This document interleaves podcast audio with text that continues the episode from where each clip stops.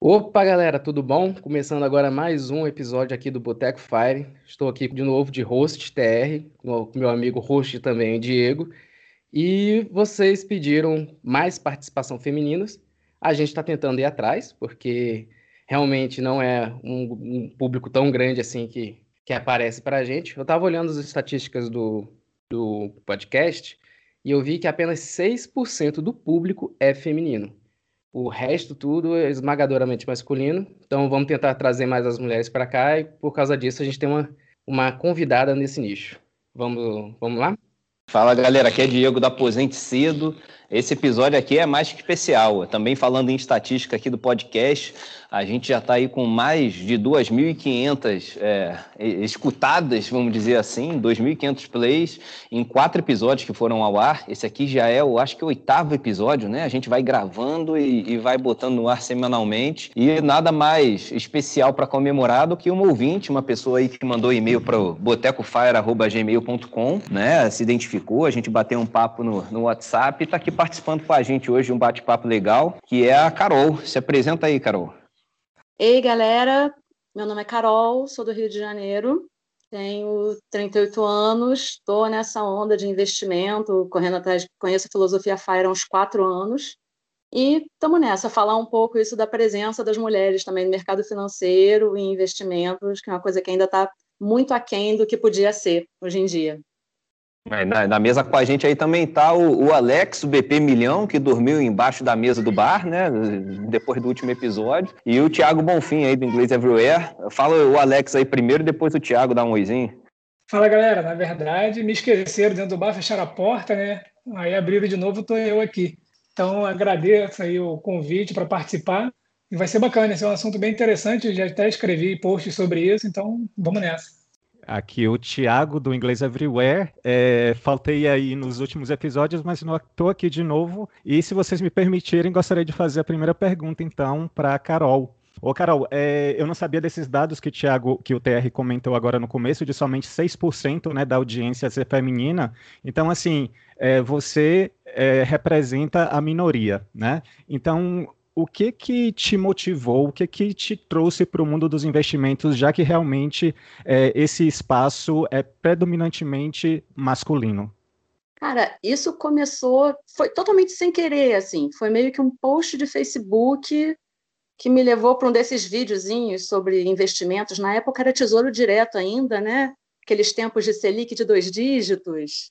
E aí eu achei interessante. Eu comecei a estudar sobre Tesouro Direto, sobre investimento investimentos fora de fora do bancão, né, que a gente chama, e descobri um pouco sobre essa possibilidade de caramba, de repente me aposentar com a grana dos meus investimentos, sabe? Não precisa esperar até os 65 anos e a aposentadoria do governo para poder ser dona do meu tempo de novo. E eu achei isso fantástico, assim. Eu meti a cara para estudar porque a ideia pareceu a melhor coisa do mundo.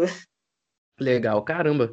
É, Carol, conta um pouco então, depois que assim, como é que foi a sua história de investimento para encontrar a filosofia FIRE? O que, que você achou? Como é que você modificou um pouco seus planos? Quais são seus planos de investimento agora para o futuro? Se você quer se aposentar precocemente, alguma coisa assim, só para a gente conhecer mais um pouco. Tá. É, eu quero aposentar precocemente, que nem eu falei, estou com 38. Atualmente a minha meta é 45 mas né, parar de trabalhar por dinheiro aos 45, mas de repente eu consigo até antes, dependendo de como for o, andar das coisas. É, a minha forma de investir atualmente é quase toda renda variável, né? Na renda fixa está só a minha reserva de emergência mesmo. E eu sigo uma filosofia mais parecida com a do Barsi. Então, o foco é muito carteira previdenciária, renda passiva, dividendo, e eu vou focando nisso, reinvestindo e fazendo a, a bola de neve girar e ficando cada vez maior. Né? E o engraçado disso é que realmente você vê uns resultados mais ou menos rápido, né? Pelo menos para mim, três, quatro anos é, é, pouco tempo. Então, o tanto que eu já vi isso aumentar, eu estou impressionada. Eu acho que é uma coisa que vale muito a pena.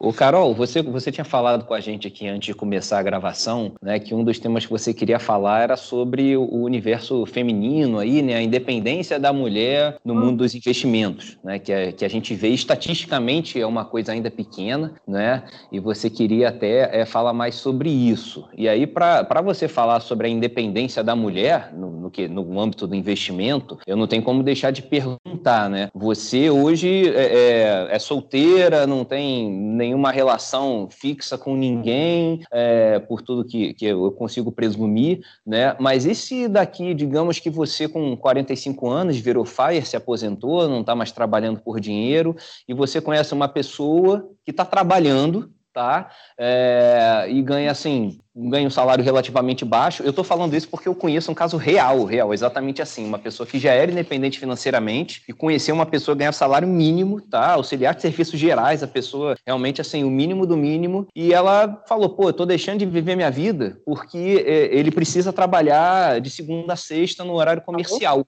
Tá? Era solteira, sozinha. Ela resolveu é, falar, olha, não, curti a vida dela, né? Tinha lá as flexibilidades dela, ela se apaixonou e resolveu, é, e essa pessoa ganhava muito pouco, né? E ela acabou falando, olha, eu não estou conseguindo curtir a minha vida, mas eu amo essa pessoa que eu conheci, né? Só que ela ganha muito pouco e precisa trabalhar de segunda a sexta no horário comercial. É, e eles optaram, no fim, né? O, o, o, esse namorado dela deixou de trabalhar e virou um dependente dela, da renda passiva dela. Você já se enxergou num cenário desse em que você mais à frente conheça alguém e essa pessoa possa vir a se tornar sua dependente? Você chegou a calcular, projetar isso aí num, num futuro? Pensou nesse cenário já? Fala pra gente.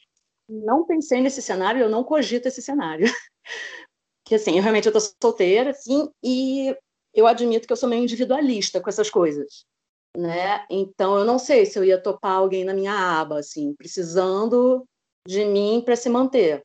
Enquanto estiver junto, se estiver dando certo, por mais que tipo consiga achar um meio de caminho para aproveitar entre as decisões dos dois, beleza, né? Até se for o caso, cara quiser tipo conselho, ajuda sobre como investir, como de repente adotar isso para a vida dele, show de bola, super ajudo, mas seu dinheiro, seu dinheiro, meu dinheiro, meu dinheiro. eu acho que eu concordo um pouco com a Carol nesse sentido, porque eu penso, eu tô na mesma situação, né? Tô em busca da, da, do Fire, sou solteiro, e eu penso que se, se no, no meio do momento aparecer alguém, eu ainda vou ficar muito pé atrás. Tem que ser muito amor e muito desenvolvimento da relação aí para talvez lá na frente chegar e falar, não, pode ficar tranquilo aí que a gente está seguro. É, é complicado, eu não acho uma coisa simples, não. Né? Você nunca sabe. E até porque que nem eu estava lendo por causa disso, estava é, postado no, no perfil da, da Suno, né, no, no Instagram, assim, que uma pesquisa feita com mulheres, assim, que 74% delas têm uma surpresa desagradável financeiramente na viuvez ou no divórcio. Então, Caramba. cuidar bem do seu dinheiro separado, eu acho que é muito importante para a mulher, assim. Você nunca sabe o que pode acontecer. E eu já vi cada história tão escabrosa, assim, sabe? De sujeito que compra imóvel, põe no nome da amante, assim, para em caso de divórcio não ter que dividir, essas paradas. Então, cara, mulherada, cuida da tua grana você. boa, muito boa. É, muito bacana isso aí que você comentou, né? Porque, na verdade, acho que cada um tem que cuidar da sua grana, né? As mulheres geralmente não têm muita afinidade assim com a questão da, dos investimentos, de cuidar da grana, né? Geralmente as mulheres são mais é, são mais desapegadas a isso daí por natureza, na minha opinião, né? Eu tinha feito. Eu, sei, eu acho que da socialização feminina, sabe? Fica muito naquele cuidado da casa e das finanças no curto prazo. Sabe quanto tem para fazer o mercado, para pagar as contas, mas não pensa em juntar para longe. Ou então tem muito aquela coisa da mulher dedicar muito do dinheiro dela para cuidar da casa ou cuidar dos filhos e não se preocupa em guardar lá para frente acaba delegando isso para o marido e muitas vezes quebra cara, né? Então, é, é, uma coisa que tem que começar a ser mais pensada. E, e, que é histórico, sabe? Tipo, quando meu avô faleceu, minha avó não sabia se não estava no cheque, sabe? Então, é, é, algo que tem que ser desenvolvido mesmo. Isso já não é ensinado. Educação financeira já não é ensinado para ninguém que dirá ensinar a mulher que ela tem que saber pensar sozinha na grana dela e não jogar isso na mão do cara. Então, mas eu, a, a, minha pergunta era a seguinte, né? É, eu tinha feito um levantamento que só 24% dos CPF na B3 são de mulheres, né? Então, justamente é, fomentando para que as mulheres se interessassem mais pelos investimentos, por cuidar dos seus dinheiros e tudo mais. Só que aí entrou uma, uma conversa uma vez, né, no Twitter, a gente estava num, num debate no Twitter, que a, a, a mesma, a, os mesmos recursos que estão abertos ao homem estão abertos para as mulheres também. Então, é, a educação financeira, ela não tem, a gente não tem ela na escola, nem para o homem nem para a mulher. E aí Sim. acaba que o homem, o homem é, é, alcança um pouco mais aí da, dos investimentos, educação financeira, né? E a mulher também pode. Então, assim, não há um cerceamento do conhecimento para a mulher. E aí, é, essa é a pergunta que eu quero fazer. Aí entrou lá um, um bate-papo que, geralmente, aí, né, vamos falar do geralmente, vamos falar de estatística e não né, falar dos, da exceção. É, homens são muito mais de exatas e mulheres são muito mais de humanas. E é por isso que acontece da gente ter muito mais os homens nos investimentos, nos cálculos, digamos assim, do que as mulheres. É, eu queria ver sua opinião. Você acha que tem alguma relação com essa questão mesmo da, da, da exata e da humanas, da, da, da própria pessoa, ou, ou não? Isso daí é mais uma, uma narrativa só para desconstruir? Então, é, é, um pouco do que eu falei. Quando eu falei de socialização feminina, é um princípio que é o seguinte: se você olhar, é, homens e mulheres, desde que a gente é criança, a gente é criado diferente o tipo de estímulo dado é diferente. E esse estímulo que vem diferente para homens e mulheres desde a infância é o que a gente chama de socialização.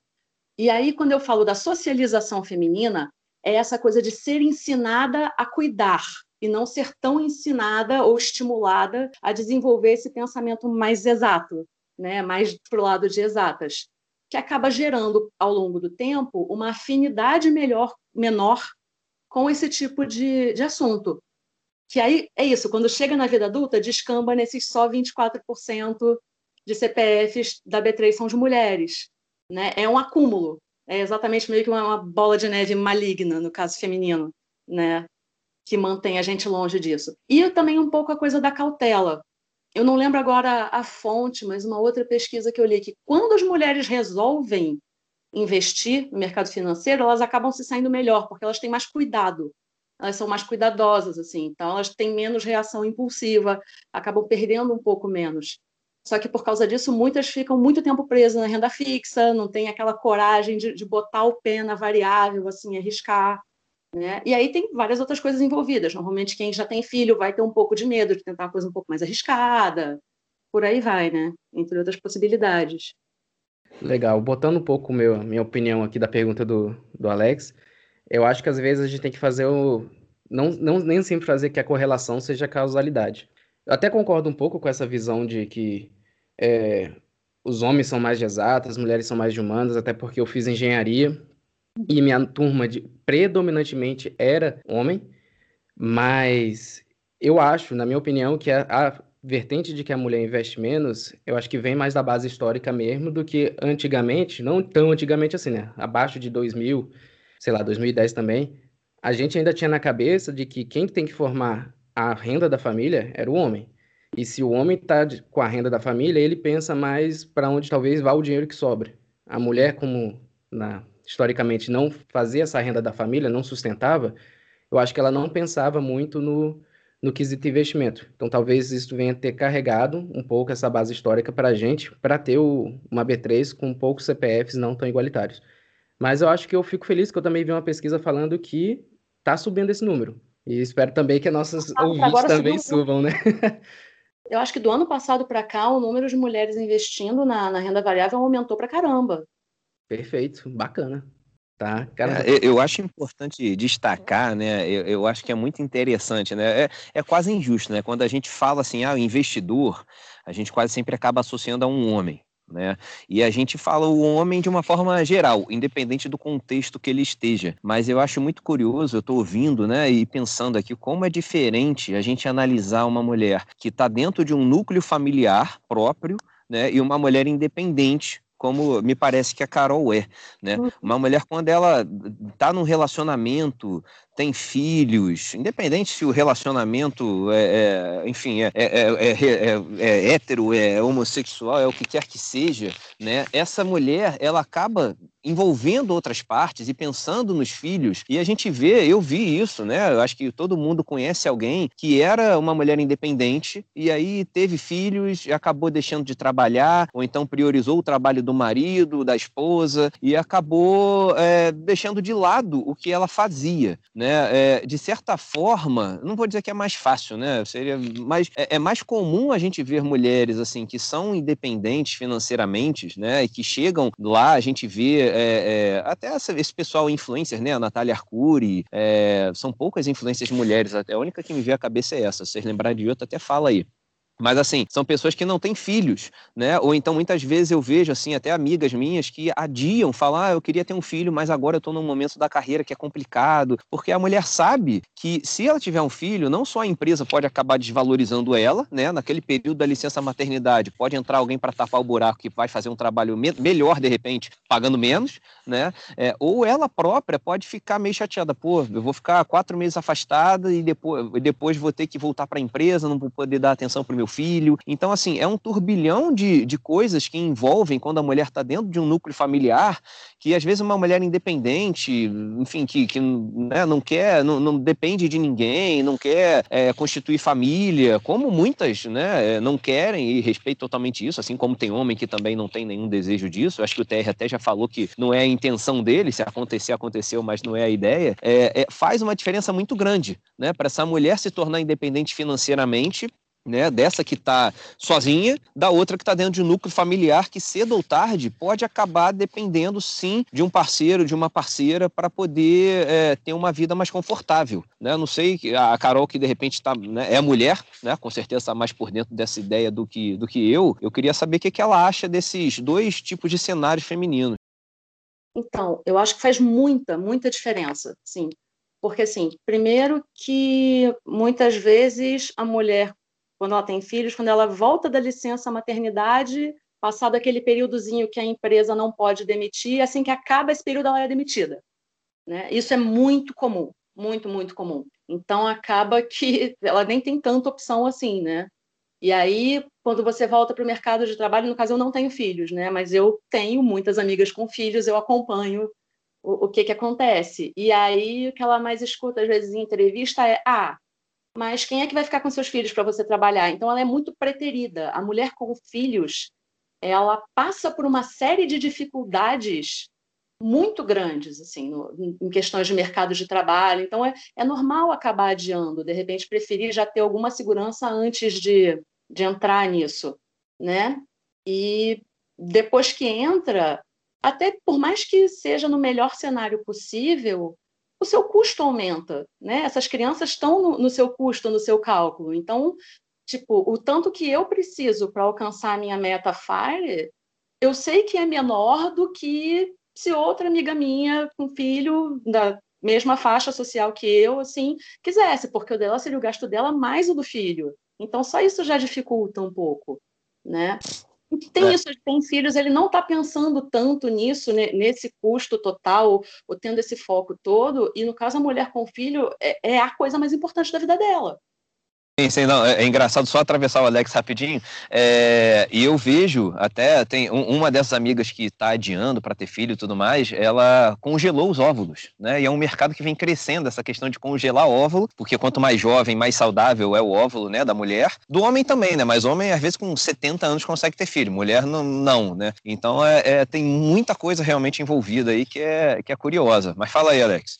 Esse, esse essa parte aí, né, que você acabaram de comentar, ela é muito interessante, mas ela é, foge um pouquinho do que eu quero perguntar para a Carol. Então, o que acontece? É, a gente acaba que naturalmente começa a debater sobre o mercado de trabalho, sobre a mulher, é, a licença da mulher, quando ela é mandada embora ou não.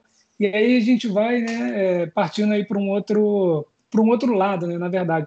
Mas eu quero pegar, me pegar ao conceito do, dos investimentos, porque o homem, é, obviamente, né, o, o, que o Diego falou é perfeito, inclusive Inclusive, tem muita gente que acha que ter filho é, são só aqueles quatro meses. Né? Então, tipo assim, ah, mas são quatro meses de licença e depois volta para trabalhar.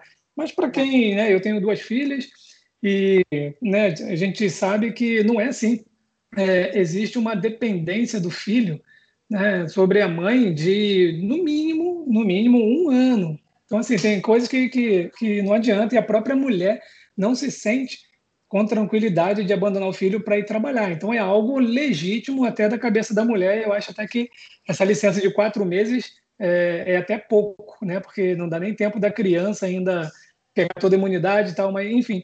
Mas o que, o que eu quero perguntar para a Carol é como que como fazer para que as mulheres se interessem, né? Porque na verdade é, o que eu vejo de muitas amigas que eu tenho é, não há um interesse então, eu, né, sou um educador financeiro, converso com um monte de gente, tenho site, blog, podcast, tenho rede social, tenho várias amigas, mas assim, é, é, não vejo o interesse. Como que faz para despertar o interesse dos investimentos em uma mulher? Olha, não sei, às vezes eu acho que é que nem um pouco com os caras, também que eu vejo em rede social, o que chama mais atenção do pessoal é quando eu mostro os resultados que eu estou tendo. Tipo, olha, esse mês eu recebi tanto de dividendo, assim, tipo, fazer dinheiro dormindo. E isso chama a atenção da galera. Mas eu vejo que tem uma dificuldade de entrada mesmo. As pessoas acham legal, mas tem uma dificuldade de botar o pé e querer aprender e se arriscar. Porque quando você começa a explicar daquele, ah, isso dá muito trabalho, né? Tudo bem que para mim o que dá trabalho é trabalhar para os outros, mas tem, tem que vencer isso, né? então, né? Mostrar que trabalhinho de então, estudo e dedicação que vale a pena.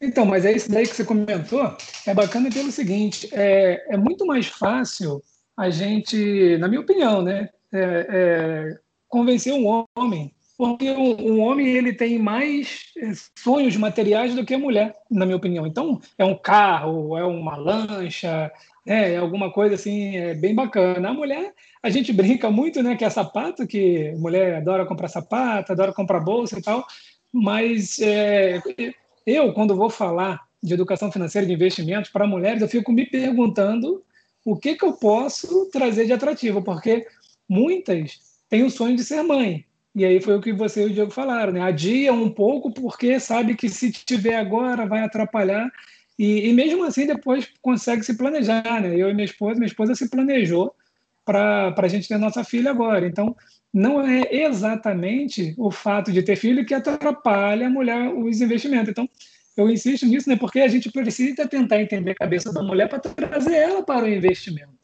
É, nesse aspecto, Será? não sei nem se eu consigo ajudar tanto, porque assim, como eu sou mais adepto a uma coisa mais minimalista e tudo mais, para mim a atração foi realmente não precisar trabalhar, ser dona do meu tempo e o meu tempo ser todo para mim, sabe? Poder viajar quando eu quiser, poder, sei lá, não precisar gastar o meu tempo dentro de um escritório fechado quando está um lindo dia de sol lá fora.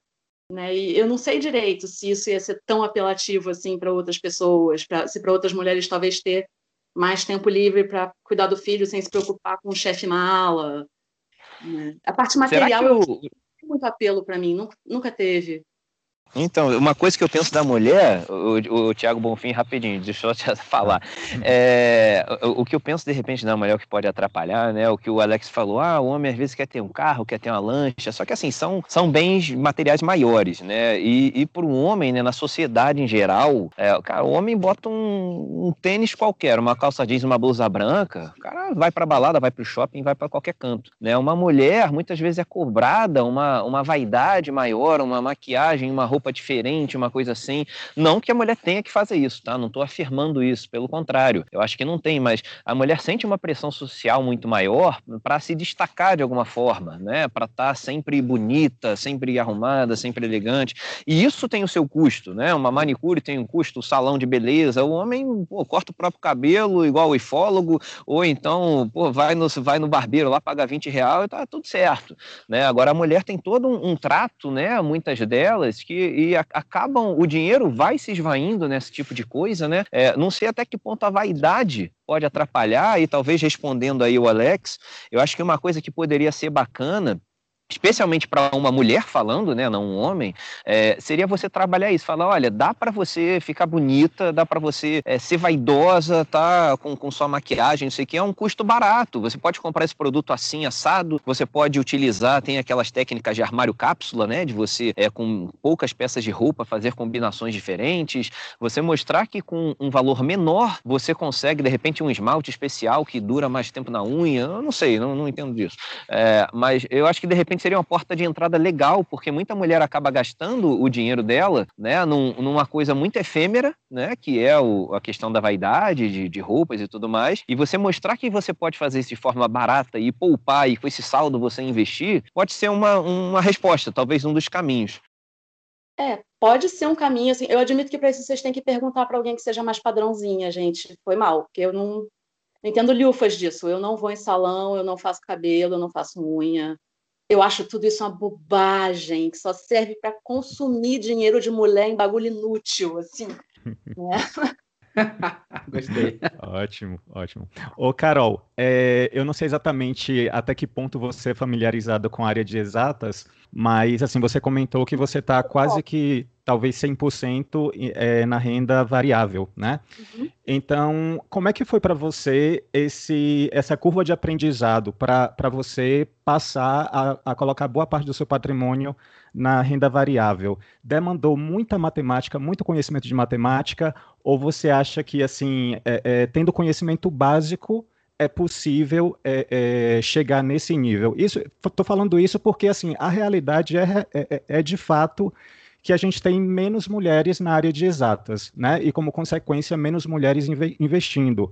É, eu acredito que essa é uma questão realmente estrutural, né? Vem aí de várias gerações, de séculos, e, e, não tem como a gente negar isso. Então, assim, eu queria que você compartilhasse com a gente como é que foi para você essa curva de aprendizado que fez com que você hoje tivesse quase 100% é, do seu patrimônio em, em renda variável.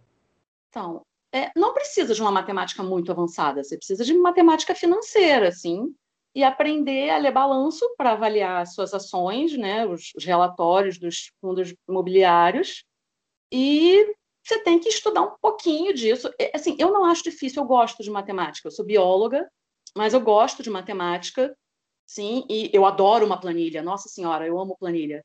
Então eu adoro acompanhar tudo fazendo planilhas, assim, né? Então eu fui, eu cheguei a fazer um curso sobre, sobre investimento em ações, em fundos imobiliários, para aprender como é que é essa seleção, como é que você seleciona uma boa ação, né, quais critérios você tem, como é que você lê os múltiplos, como é que você acompanha os balanços, assim, mas eu achei bem tranquilo de aprender. Eu acho assim, gente, quando a gente quer aprender um negócio, quando a gente acha que aquilo é importante, a gente aprende. Tem que rolar uma boa vontade, assim.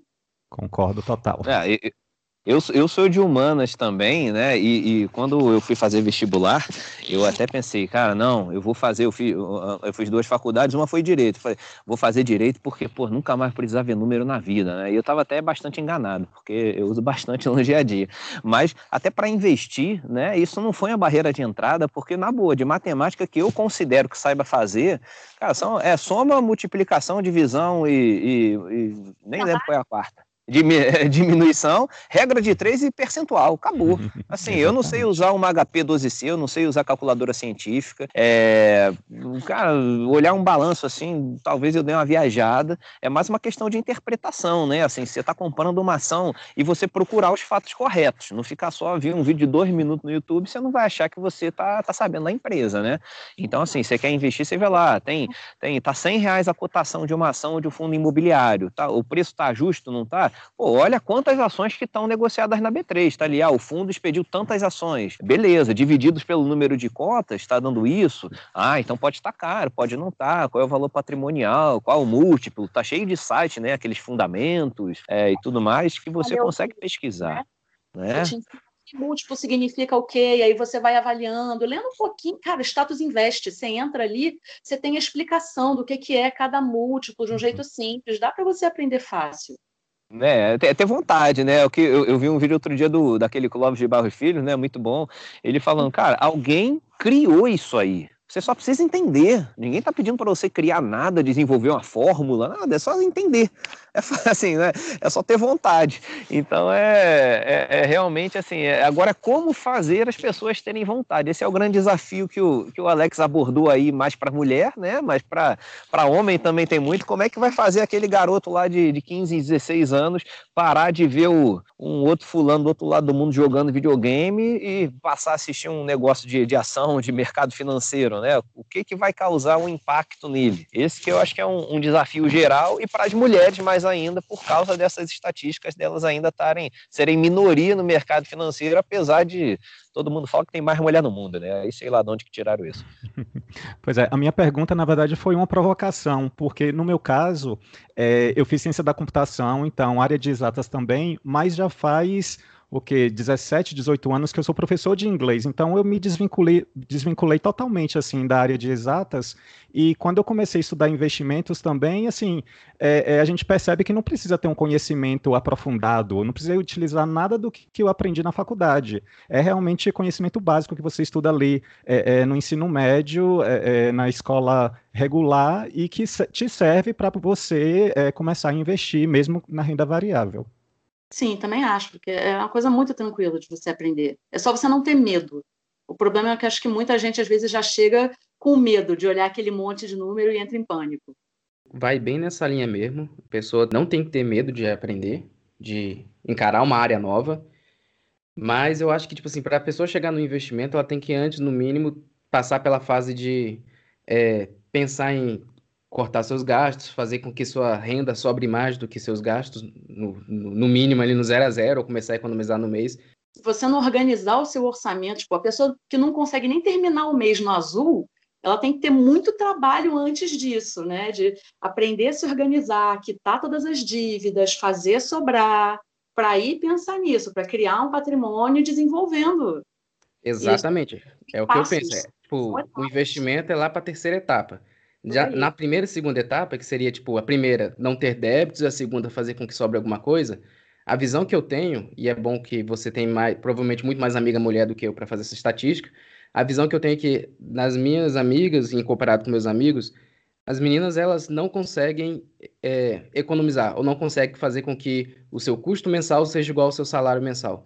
Sempre há uma postergação de um crédito para outro mês, alguma parcela que vai lá e parcela. Tá sobrando alguma coisa, já vai e parcela de novo. Como é que você acha que é esse meio, né, no, nesse quesito dessa pergunta, de frugalidade entre ah, o sexo feminino e o masculino? Eu, eu, na minha visão, acho que o masculino é mais frugal. Mas eu também tenho um pouco passo amostral assim para avaliar. Você deve falar melhor do que eu.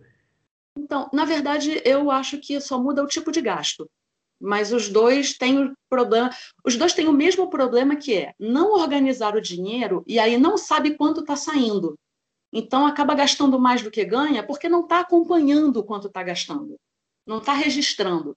E isso eu vejo tanto nas mulheres como os homens, só que às vezes mulher é gastando em alguma coisa material, os caras estão enchendo a cara de cerveja. isso é verdade. verdade. É vermelho igual. Assim, eu vejo os dois lados entrando nesse problema no meio do universo de pessoas que eu conheço, assim, de amigos, de trabalho e tudo mais, né? Ou muita gente que quer, até quer juntar alguma coisa, mas tem esse bloqueio do, do começar a se organizar. E diz, ah, é chato. Eu fico assim, cara, você está dando dinheiro para o banco. Assim, eu agradeço, eu tenho ação de banco, acho muito bacana que isso vira dividendo para mim, mas, poxa vida, você está se lascando, cara. É bem, bem legal isso daí que vocês falaram agora, porque é o seguinte, né? É, na verdade, é educação financeira, independente de homem ou mulher, né? A gente está falando aí agora da parte de educação financeira, como que você vai gerir os seus rendimentos e as suas despesas. E essa semana eu dei aula de educação financeira aí para 150 jovens, né? Semana que vem ainda tem mais umas aulinhas para dar. E é bem dentro disso daí que, que a gente vê os problemas. Então, não é, é, um quer gastar mais do que pode, começa a fazer prestação e quando vê está fora do, do orçamento, né? Mas aí pega o psicológico. Por isso que eu falo que é educação financeira. Então, um exemplo rápido, né? Eu tenho um amigo que ele era totalmente descontrolado. Ele era, ele é autônomo, totalmente descontrolado. Aí eu ensinei a ele a fazer a organização financeira, a pegar uma planilha e anotar tudo que ele ganhava, tudo que ele gastava e tal. E de repente começou a aparecer dinheiro. E aí mostrei para eles investimento, ele começou a investir, começou a colocar alguma coisa em fundo de investimento imobiliário, começou a receber aluguéis, né? chegou uma, a um salário mínimo até recebendo de dividendos, mas ele tem uma casa própria e comprou um terreno e vai começar a construir outra casa e vai financiar 500 mil pela Caixa Econômica para o financiamento. E aí eu conversei com ele, eu falei, olha só, vamos conversar aqui de novo. É, você está jogando educação financeira fora. Você tá, pelo menos agora você sabe o que você vai fazer. Então, o que eu quero dizer é o psicológico, né? A vontade de ter as coisas, ela está às vezes acima da razão, que é não, eu vou me segurar mais uns dois, três anos, vou juntar isso aqui e depois eu penso na, na, minha, na minha outra casa, porque ele já tem uma não tem uma necessidade de ter uma casa, né? Então, eu acho que isso vai, vai muito mais pela questão da, da, da educação financeira. E é aqui que eu digo, né, que é, o que acontece, a Carol comentou aí que as mulheres investem melhor. Acho que é por isso. É, como as mulheres não ficam estudando tanto, é, tantas vias de investimento, igual os homens fazem, né, principalmente com opções, né, o homem acha logo que vai ficar rico com opção às vezes a mulher nem, a mulher nem sabe o que, que é opção. E aí ela acaba que coloca num investimento um pouco mais conservador, que no longo prazo, às vezes é esquecido lá e realmente performa melhor. Né? Isso daí é uma, realmente uma verdade. O, Carol, deixa eu, deixa eu fazer um momento inspiração aqui, né? Só fazendo uma, uma retrospectiva aqui. Você falou que está com 38 anos, né? Você começou a se aprofundar nesse universo dos investimentos há uns quatro anos, pelo que você falou, começando pelo básico de tesouro direto, renda fixa. Então, assim, você começou a estudar investimentos, não que você não investisse antes, mas você começou a estudar aos 34 anos, né? E você pretende ter, ser independente financeiramente, se aposentando ou não, até os 45, né? Num horizonte relativamente curto. É, o que que você fez que você acha que outras pessoas não fizeram, outras mulheres especialmente, para chegar nesse patamar que você está hoje? E minha pergunta é antes de você iniciar os estudos dos investimentos. Você de repente era mais frugal do que outras pessoas que você conhecia do seu círculo? É, você tem um salário muito bom e você conseguia poupar por conta disso? É, o que que você conseguiu fazer para atingir isso, mesmo tendo um histórico de mais tempo sem ser tão conhecedora de investimentos do que após começar com isso? Assim, eu tenho um salário legal, não é, oh meu Deus, tipo, pessoa que trabalha no judiciário não chega a ser esse nível de salário de jeito nenhum, né? Mas eu ganho bem, tem o fator de que, é isso, eu sou solteira, não tenho filhos, então eu consigo não ter tantas contas assim. Eu me considero bastante frugal, sim, né? Eu prefiro morar num apartamento pequeno, para não precisar ter diarista, eu mesmo poder cuidar de todas as minhas coisas, né? E tudo mais. E o que permite que eu consiga juntar mais, ter um aporte melhorzinho. E acho que é mais ou menos isso, e ter foco, né? Chega uma hora que fica até divertido. Aportar é um momento muito divertido do mês. Falei, não, esse mês eu vou comprar não sei quantas cotas do fundo tal, que vai render não sei quanto por mês e já dá para reinvestir em tal coisa. E quando vier o dividendo. Isso dá um ânimo, sabe? Isso dá uma, uma pilha legal de continuar investindo. E aí acaba que, que vai girando. E teve alguns momentos que foram sorte também, tipo, os circuit breakers do ano passado, de março de 2020 eu ainda tinha dinheiro no Tesouro Direto naquela época. E eu vi tudo caindo, e eu vi umas ações muito boas, muito baratas. E eu tirei tudo que eu tinha do Tesouro Direto e comprei umas ações muito baratas. Assim. Então, isso dá um retorno. Né? Porque eu consegui comprar mais coisa que já respondeu com mais dividendo. Tem um fatorzinho de sorte aí também. Acaba que junta tudo. É você gastar pouco, é você ter um. O meu salário, propriamente, ele não muda, né? Porque eu sou funcionária pública e ele está congelado há pelo menos uns seis anos. Mas ainda assim dá para juntar direitinho por ter poucos gastos. Ah, isso daí que você comentou é a melhor coisa, né? A gente vê o dinheiro pingando na conta. É, o, o, maior incentivo é esse daí, né? Eu digo para a galera, ó, começa com fundo de investimento imobiliário. Porque uhum. você começa a ver cair 3 reais, 5, 10, 15, 20, depois vira 100, aí você vicia e realmente não quer mais, mais parar de receber aluguéis, né? Mas, Carol, você falou que é funcionária pública, e que tem aí o seu plano, você já deve ter o seu número aí para se aposentar com 45 anos, né?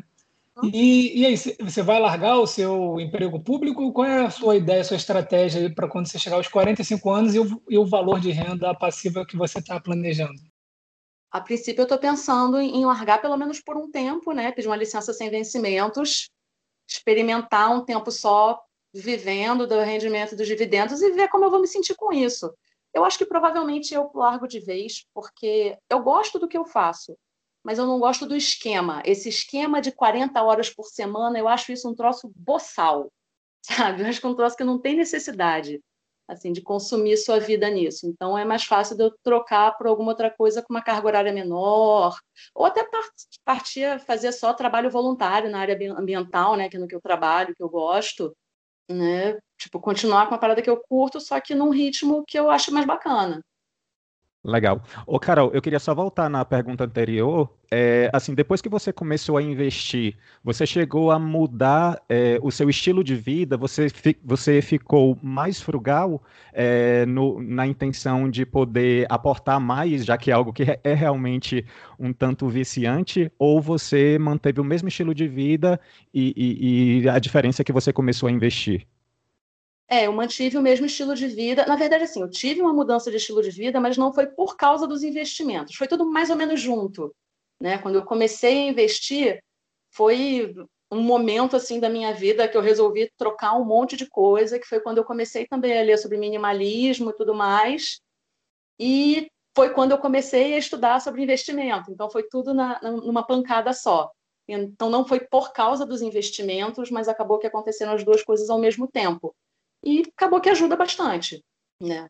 É, comigo também foi muito parecido. Assim, a gente tem algumas semelhanças. Eu comecei a investir também uh, faz quatro anos, mais ou menos quatro anos. E acaba que a gente se envolve tanto na, na, nas leituras, né? E acaba descobrindo é, minimalismo, essencialismo, algumas, alguns estilos de vida que se encaixam. No meu caso, é, aparentemente no seu também, se encaixam, né? E acabam ajudando nesse processo de acumulação de patrimônio. Sim, é, é, exatamente isso que aconteceu, assim. No caso, foi, foi meio sem querer. Eu tirei um, um, período de folga, assim, e eu fui fazer um mochilão.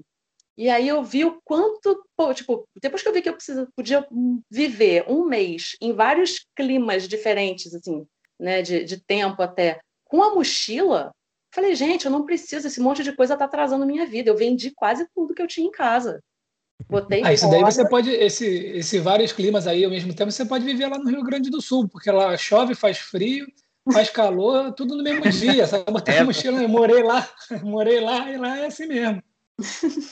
Eu entendo que a Carol tá falando nessa questão do mochilão, porque é, é realmente a linha que eu tô tentando seguir. Que eu tô tentando ir nessa linha de estilo de vida, de ter todas as minhas coisas no mochilão e a cada um mês, talvez assim, morar num país, num local diferente, conhecer uma cultura diferente.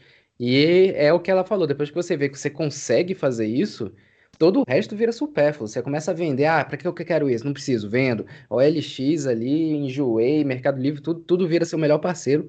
Você desapega de tudo e, só, e só vai. Foi exatamente o que eu Ô, Carol, deixa, deixa, eu pegar carona aqui, né, eu vou lhe dar uma sugestão para você, né? É, como você pretende aí se, se aposentar em breve, né, daqui a alguns anos, e, e você tem muito essa pegada, você fala muito bem, já deu para ver, e, e, você tem conhece também o mercado financeiro, o que tudo indica.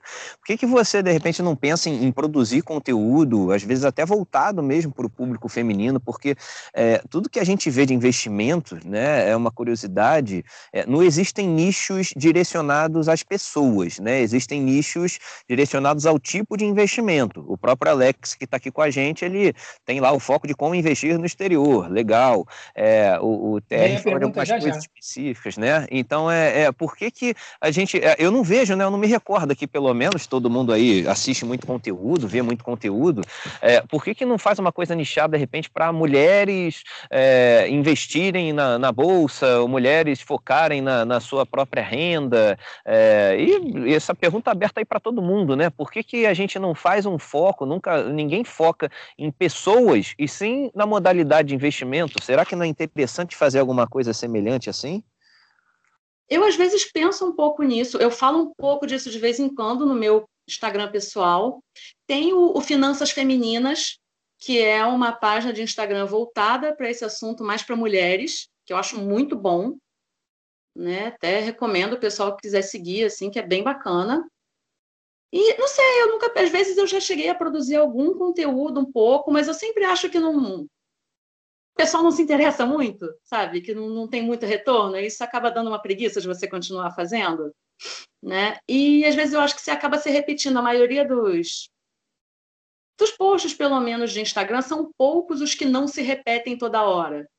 E talvez isso até seja necessário para a maioria das pessoas você ter essa repetição para fixar, mas eu acho um saco. Então, eu não sei se eu ia ter paciência de falar a mesma coisa várias vezes, assim. Mas fico ideia, eu gosto de falar disso de vez em quando, e aí chama a atenção do pessoal de, poxa, dá para fazer isso, isso é possível, isso é importante, né? Mas é, é uma ideia. Eu não sei se eu conseguiria ter esse compromisso de estar sempre produzindo conteúdo, mas é uma coisa que eu gosto então, de falar. Carol, então, esse aí que o, que o Diogo comentou, né, é que é bacana, porque é, a maioria aqui é. Todo mundo aqui investe, né, e a gente, a maioria já é educador financeiro. E se eu não me engano, a Natália Arcuri ela começou com o canal dela do Me Poupe, é até uma, uma expressão mais feminina, né? Você vê as mulheres que falam, ah, o Me Poupe, né? Um homem dificilmente fala isso. Então acho que ela começou com essa pegada feminina, mas depois ela passou é, para tudo, né? Tanto é que ela tinha um programa lá, ela ajudava as pessoas, que estavam com dívida, ela sentava, todo o cálculo, né? Era bem legal. Mas é, a gente está sempre em busca do que, né? Eu, eu, acho que o cerne do, do podcast é o que fazer para a gente conseguir convencer ou pelo menos despertar nas mulheres aí vir para os investimentos e ver que é bom. Mas aí é, é, aí você comentou que às vezes é mais do mesmo e tal, não tem muita paciência. Mas é isso aí que o Diego sugeriu para você que eu insisto. Então, assim, são mulheres que investem, é que tem que ter a paciência de criar o conteúdo e conscientizar as outras mulheres também, entendeu? Então, seria bacana que você pudesse realmente passar a sua experiência, os seus ganhos para incentivar mulheres, porque senão a gente fica nesse círculo vicioso de que são sempre os homens falando de investimento, inclusive para as mulheres. Né? Então, fica aí realmente a sugestão para que você consiga aí trazer, é, tenha mais paciência, digamos assim, né, para poder mostrar aí que uma mulher está no mundo dos investimentos e que está incentivando as demais. Concordo com o Alex, porque geralmente a pessoa se identifica muito com o apresentador, né? Tem gente que se apresenta bem, assim, e a pessoa se, se identifica com a pessoa e não mais ou menos com o conteúdo em si. E quando a pessoa se identifica com a apresentadora e ela fala sobre investimento, talvez ela tome mais interesse só por a apresentadora ali ser mulher. Então é uma ótima dica mesmo, Alex. Vou pensar nisso, vou pensar com carinho em produzir mais coisa. Legal. É, Carol, você tem alguma curiosidade, pergunta para mandar para a gente aqui? A gente está aberto. É, no caso de vocês, eu já ouvi vocês falando muita coisa, de cada um de uma estratégia diferente, assim. E vocês acham realmente que esse esquema do, do, do FIRE dos 4% funciona? E por que vocês pensam tanto em consumir do, do bolo principal? Eu pergunto isso porque, assim, como o meu foco é muito da carteira previdenciária, eu foco total na renda passiva que eu ganho. Eu não penso em mexer no, no bolo principal de ativos, assim. Então, por que vocês acham seguro? Vocês ficam tranquilos com essa ideia de, de, de às vezes, consumir do, dos bolo de ativos principais, porque isso, eu acho isso tão instável. É, a minha vai ser rápido, porque eu já falei disso aqui, eu acho que foi no último podcast que ainda não foi divulgado, mas não, eu não concordo muito com os 4%, eu não seguiria. É, eu não fico tão incomodado de consumir um pouquinho do bolo principal, mas ainda tem aquela psicologia, eu, eu prefiro consumir mais os dividendos e os proventos do que consumir o bolo principal. Mas eu não me sinto tão desconfortável caso tenha que consumir. Eu só tenho que ter uma boa matemática, uma boa planilha ali, para dizer que daqui a 50 anos eu não vou estar tá falido, não vou estar tá ali pedindo esmola. Então, é meio que essa minha, a minha visão. Eu não acho a, a regra dos 4% boa. É, no meu caso, é, eu uso a regra dos 4% só para balizar mesmo, assim, para ter uma noção de quanto eu precisaria. Mas eu, eu ficaria extremamente desconfortável ter que tirar do bolo, né? Então, é, eu ainda não me aposentei, mas a minha intenção é poder ter pelo menos o dobro do que eu precisaria para tirar do bolo, digamos assim. Eu, eu, vou eu sei que eu vou ficar mais confortável se eu também tiver grana sendo gerada ali através de, de dividendos. Uhum. Eu tô tipo igual o Thiago falou agora, né? Eu fiz um, um, cálculo aí, e aí desse montante que eu atingi quando me declarei FIRE foi, é, eu separei uma parte virou uma carteira previdenciária só nessa parte, eu vivo com, com, os dividendos dela, e a outra parte eu continuo fazendo investimentos diversos, de growth investing, de, enfim, coisas diversas, imóveis e outras coisas que não necessariamente geram rendimentos, geram fluxo de caixa igual o FII, tesouro direto com cupom, dividendos, etc. Eu separei a carteira em duas partes, que não são iguais, têm pesos diferentes, mas dá essa tranquilidade de eu conseguir viver com a renda e ainda ter uma parte lá que algum cataclisma, eu não estou dependendo só dessa renda específica. Não, eu acho que esse negócio dos 4% aí é mais para gerar engajamento nas redes sociais e nos posts, porque é, é, muito difícil você criar uma regra única para o mundo inteiro, com economia diferente, com momento diferente. Né? Então, eu acho que tem que, na verdade, criar o seu modelo. A gente está falando aqui já há um tempinho, aí uns são solteiros, outros são casados, outros têm filhos, outros são funcionário público. Então, assim, é, para você chegar lá e atingir o seu, seu modelo, né, você tem que criar então ali as suas premissas, colocar no papel e ver o que, que vai dar. É, sempre comento do senhor F365, que está sempre aí com a gente também, que pô, eu acho muito bom o modelo que ele criou, que ele tem lá o dinheiro dele, uma carteira previdenciária, ele sempre vive é, com o que rendeu no mês anterior, e mesmo assim ele investe aquilo para corrigir a inflação e também ele tem um fundo de patinhas. Então, acho que ele está tá num caminho muito bom para quebrar essa regra dos 4% e ter o modelo dele. Mas, Carol, eu queria aproveitar para fazer uma pergunta. A gente está falando de investimento, você falou em tirar as amarras e poder viajar por aí. Creio que também é, seja para viajar o mundo, né? Uhum. E, e com esse nosso câmbio, então, a gente vem vendo aí, eu sempre faço estudo sobre o câmbio, o investimento no exterior, nos últimos 10 anos, nos últimos 15 anos, quando o dólar ainda era 1,80, ele chegou a quase 6. Você tem alguma exposição no exterior? Você pensa em ter uma renda passiva já em dólar para poder custear essas suas viagens? Ainda não. Eu estou bem focada em Brasil por enquanto, né? Não tenho tanto esse foco no, no exterior porque eu acho que para o momento que eu estou agora, ia gerar um trabalho tão grande para pouco retorno. Eu penso em, em olhar isso, mas talvez quando eu já estiver tranquila com a minha renda passiva bacana para estar tá aqui pelo Brasil e tal. Eu gosto de viajar, gosto de viajar o mundo, já viajei bastante, inclusive, né? Tenho muitos amigos morando fora, assim, não é meu interesse, eu tenho zero vontade de morar fora do Brasil, eu gosto muito daqui, né? Mas eu falo que eu sempre estimulo os amigos que querem ir para fora de vai, vai e me hospeda quando eu for, que aí eu não pago estadia. E mas é isso, seria mais coisa de realmente que nem eu viajo hoje em dia, é juntar uma grana para fazer um câmbio para ir viajar. Não é tanto assim de longo prazo. Sempre eu vejo muito o, o Brasil como o meu porto, né? O meu lugar para ficar, principal. Beleza, beleza, Carol. Olha, foi muito bom ter você aqui na mesa com a gente hoje. O papo foi muito bom. É, lembrando que quem estiver ouvindo aí quiser participar, manda um e-mail para boteco com o, botecofire@gmail.com.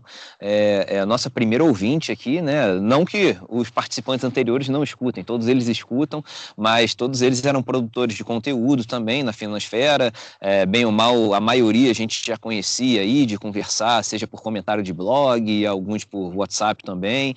E já deu para ver que tem galera que vem, vai ficando, participa de um, entra em outro.